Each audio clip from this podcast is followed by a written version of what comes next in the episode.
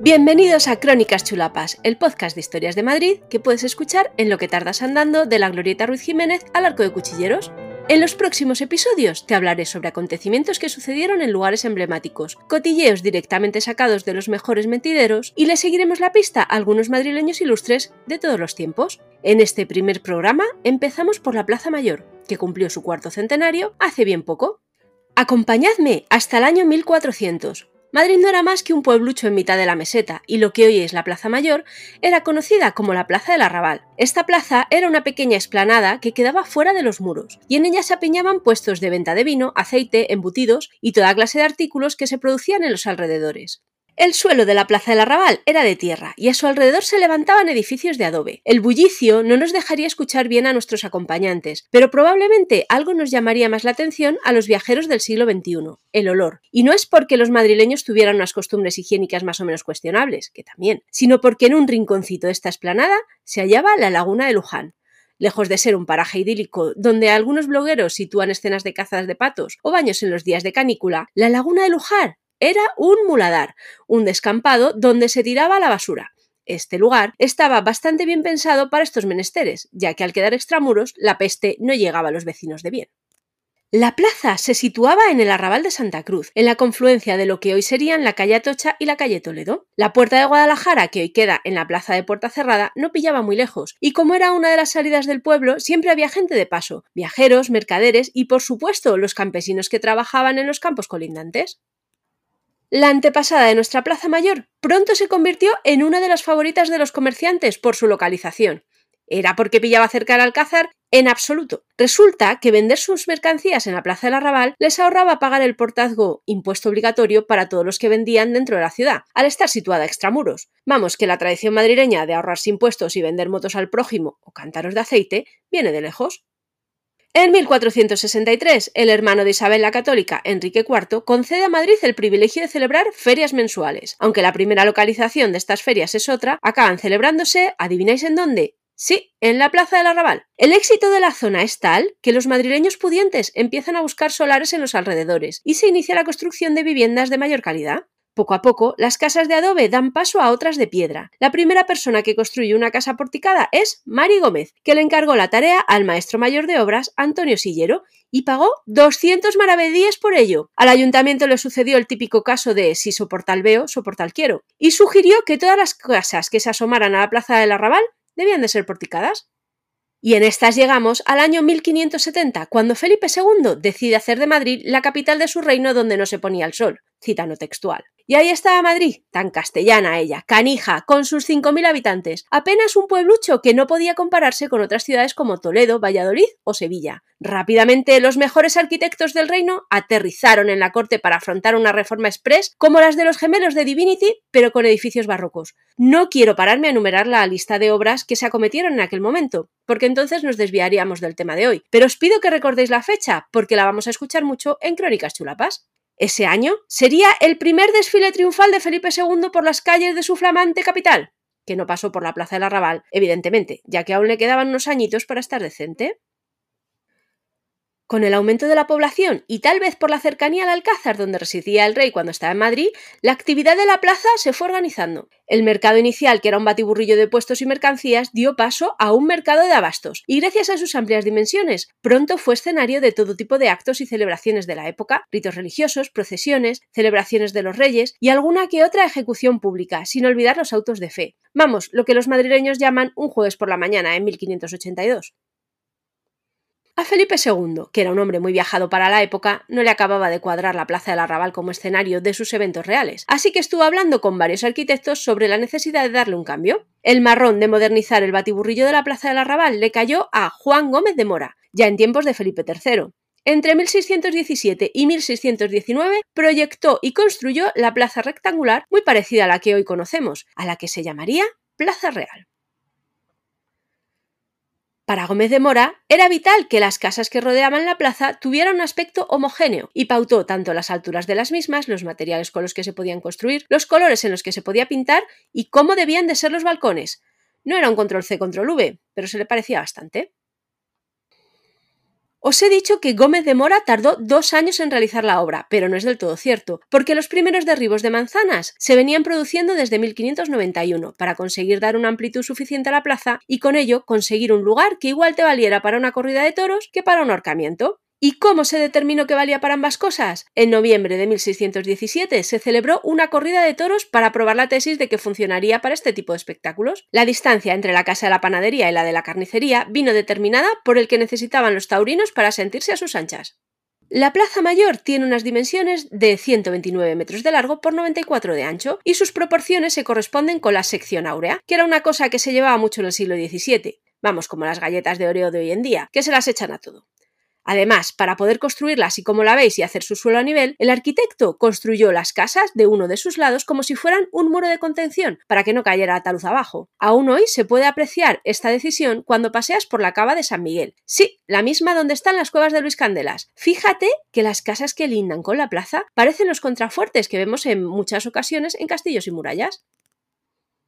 En 1620, con la plaza recién terminada, uno de los primeros eventos multitudinarios que se celebró fue la beatificación de San Isidro, en aquel momento conocido como el Beato Isidro, claro. El cuerpo del labrador se colocó en un arca de plata que habían regalado el gremio de plateros y vino hasta la familia real para la ocasión. La plaza se engalanó con 156 estandartes, 78 cruces, mascaradas, danzas, fuegos artificiales e incluso una justa poética organizada por Lope de Vega, en la que participaron los literatos más importantes de la época. Los madrileños tiraron la casa por la ventana en lo que fueron las primeras fiestas del patrón de la villa. Hablemos ahora un poco acerca de dos de los edificios más emblemáticos que podemos ver en la plaza. Comenzamos por la Casa de la Carnicería, que en un alarde de originalidad onomástica acogió a los comerciantes que vendían carne. Déjame añadir un dato curioso. ¿Sabes dónde compraban las herramientas los carniceros? Pues un poquito más allá, en el arco de cuchilleros. La otra casa famosa se construyó a petición del corregidor Luis Gaitán, que a finales del siglo XVI tuvo problemas para hacer y vender pan. El político pidió fondos a Felipe II para realizar una panadería monumental, en la que se pudiera almacenar trigo y harina para los momentos de penuria. El rey dio permiso para construir ese palacio y se le reservó el uso del primer piso. Diego Sillero se puso al frente de la obra en 1590 y acabó casi una década después. En la planta de los Reyes había varios salones y balcones que daban a la plaza, desde los que podían asistir a los espectáculos sin juntarse con el pueblo llano. La planta baja, sin embargo, se mantuvo como taona durante varios siglos. No podemos hablar de la Plaza Mayor sin hablar de los incendios que ha sufrido. Entre ellos, yo destacaría tres por haber sido los que más han cambiado su fisionomía. El primero tuvo lugar entre el 6 y el 7 de julio de 1631 y se originó por las chispas del horno de una casa privada. El fuego estuvo descontrolado varios días y el rey Felipe IV no tenía muy claro qué hacer para conseguir apagarlo, aparte de echarle agua a las puertas, que tampoco había muchísima. En estas estaba cuando el conde duque de Olivares, al que recordaréis por sus posados veraniegos para Velázquez, le propuso llevar su arma secreta. ¿Más agua? No, no, Majestad, algo mejor que el agua. Pero, conde duque, esto no se ha intentado nunca. Confiad, don Felipe, es un plan sin fisuras. Y allá que se fueron los dos, con el cuerpo incorrupto de San Isidro Labrador, que igual te manda lluvias para jorobarte la feria del libro, que te salva un niño de morir ahogado en un pozo, que te hace un milagro con el fuego. Pero en 1631 no hizo el milagro con el fuego, por lo que fuera. Así que devolvieron la momia del agricultor a su iglesia para que siguiera haciendo cosas de momias y comenzaron una locada carrera para enseñar reliquias al fuego a ver si paraban las llamas.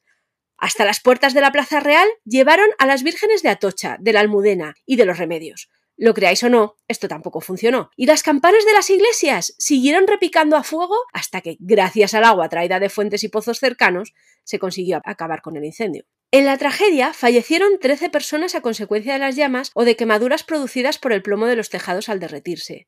Además, quedó destruida toda la zona del Arco de Toledo, a la calle de Botoneras, Real Casa de la Panadería incluida, que tardó varios años en volver a construirse. Juan Gómez de Mora, que seguía por ahí, mandó cambiar las cubiertas de plomo por tejas para que las llamas no se propagaran tan rápidamente y pensó algunos métodos para prevenir nuevos fuegos. El segundo incendio fue en 1672 y se originó precisamente en la casa de la panadería, debido al farorillo que alumbraba la imagen de la Virgen del Rosario. La taona real quedó prácticamente reducida a cenizas y solo quedaron en pie de cinco plantas, la planta baja y el sótano.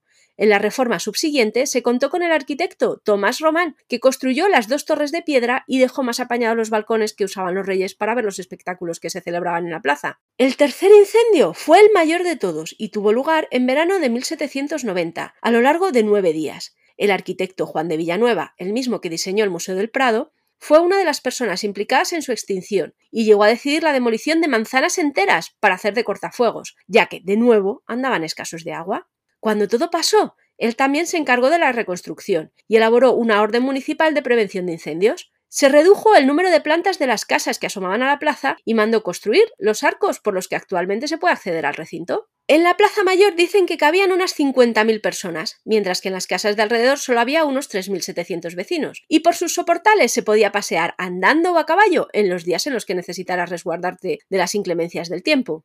¿Y para qué se usaba la Plaza Mayor? Pues, además de las típicas corridas de toros y cañas que ya tenían lugar cuando era la Plaza del Arrabal, se realizaban celebraciones de bodas y bautizos reales, victorias militares, recepciones de nobles extranjeros. Vamos, que igual te valía para canonizar a algún madrileño ilustre que para justiciar a uno que se hubiera pasado de listo. Y es por esta característica de plaza multiusos para espectáculos y otros menesteres que era necesario que su centro estuviera libre, sin estatuas de nobles ni fuentecillas que fueran desplazadas a otros puntos de la ciudad. Tal vez uno de los actos que más evocan hoy en día son los autos de fe, que no es como se llamaban antiguamente al papamóvil, sino actos públicos de la Inquisición para juzgar si los presos eran muy cristianos y mucho cristianos. No creáis la rumorología, porque lo cierto es que tampoco se celebraron muchísimos, y si había que quemar algún hereje se les llevaba a sitios donde no apestaran el centro de la villa sitios que quedaban extramuros como fuera de la Puerta de Alcalá o en la Glorieta Ruiz Jiménez. Lo que sí que se hacía mucho eran ejecuciones públicas. Los nobles eran degollados frente a la Real Casa de la Panadería, mientras que el pueblo llano recibía garrote vil delante del portal de paños, y el lugar de los arcados era la puerta de la carnicería. Las ejecuciones públicas servían para dar ejemplo y para completar el programa de festejos de la Plaza Real, ya que no había toros todos los días. Los más beneficiados de la plaza eran los dueños de los balcones, que aprovechaban para alquilarlos siempre que había espectáculos, ejecuciones o corridas de toros. El año 1805 marca el fin de las ejecuciones en la Plaza Real, cuando se decidió llevar a los reos a sitios menos céntricos, pero igual de concurridos. Pero no penséis que todo eran celebraciones pochas en la plaza porticada con más carisma de la ciudad. Otras veces se hacían fiestas de equitación, como las encamisadas del carnaval, mascaradas, desfiles, representaciones teatrales o bailes. Por supuesto, también había alguna que otra procesión, aunque no nos detendremos en ello hoy. Tal vez el espectáculo más comentado en los mentideros fue la llegada del príncipe de Gales y su prometida en pleno siglo XVII, y cuyas crónicas se fueron relatando hasta varias décadas después de producirse. Vamos, como Barcelona 92. Los festejos arrancaron con una corrida de homenaje, seguido por el encendido de 320 luminarias al atardecer. Cuando los madrileños pensaban que no podían con más belleza, se hizo un combate naval entre galeras simulado. En cada galera había ocho hombres que lanzaban fuegos artificiales y que acabaron en un espectáculo que fingía la lucha entre Hércules y la Tierra. Vamos, como el cine en 3D, pero sin gafas. El final de la Plaza Mayor como lugar de celebración de corridas de toros y espectáculos lo marcan los fastos de las bodas conjuntas de Isabel II y su hermana María Luisa no entre ellas. La reina decidió decorarla siguiendo la moda francesa y puso un jardín en su interior, además de la estatua de Felipe III que aún hoy podemos ver entre sus adoquines. Corría el año 1846 y la capital ya contaba con una plaza de toros permanente en la que podían celebrar los eventos taurinos, además de numerosos teatros donde ver representaciones a resguardo de las inclemencias climatológicas. Y así entramos en el siglo XX, donde se hizo necesario volver a intervenir en las viviendas que se asomaban al cuadrilátero, ya que algunas de ellas se caían de viejas. Con la posguerra desapareció el jardín y la Plaza Mayor se abrió al tráfico e incluso un par de líneas de tranvía tenían cabecera o fin en este lugar. A partir de los años 60 se vuelve a poner en valor el espacio, se recuperan los tejados de pizarra y se vuelve a realizar trabajos en las casas, así como en los accesos. Sé lo que estáis pensando. ¿Y el mercadillo de Navidad donde Chencho se separó de su familia? Pues bien, este mercadillo se viene celebrando desde 1837. En él se pueden encontrar figuritas para Belén, panderetas zambombas y recientemente esos gorros tan estrambóticos que llenan el centro de Madrid de adultos con pintas de lo más interesante.